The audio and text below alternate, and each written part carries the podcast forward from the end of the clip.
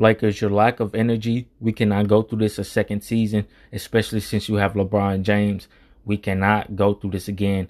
This lack of energy, we need to fix this. We shouldn't have any lack of energy and vibes being off as far as, you know, mental health goes. But as far as physical and things like that, obviously you guys are going to, you know, have some energy and not have some energy because you're going to be running up and down the floor. But as far as just a whole team having lack of energy, we don't need that. We want to see you guys compete. We want to see you guys have effort, and we want to see you guys play defense and also play offense.